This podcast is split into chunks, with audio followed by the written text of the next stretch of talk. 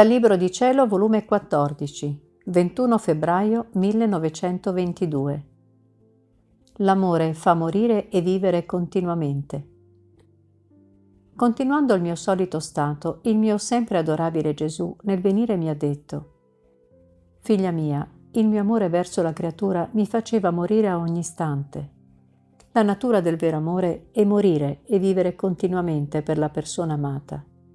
L'amore di volerla a sé gli fa sentire la morte, gli procura un martirio, forse dei più dolorosi e prolungati, ma lo stesso amore, più forte della stessa morte, nel medesimo istante che muore gli dà vita. Ma per fare che cosa? Per dar vita alla persona amata e per formarvi una sola vita. Quelle fiamme hanno virtù di consumare l'una per fonderla nell'altra è proprio questa la virtù del mio amore, farmi morire e dalla mia consumazione formare tanti semi per metterli nei cuori di tutte le creature, per farmi di nuovo risorgere e formare con esse una sola vita con me. Ora anche tu puoi morire, chissà quante volte per amor mio, e forse a ogni istante.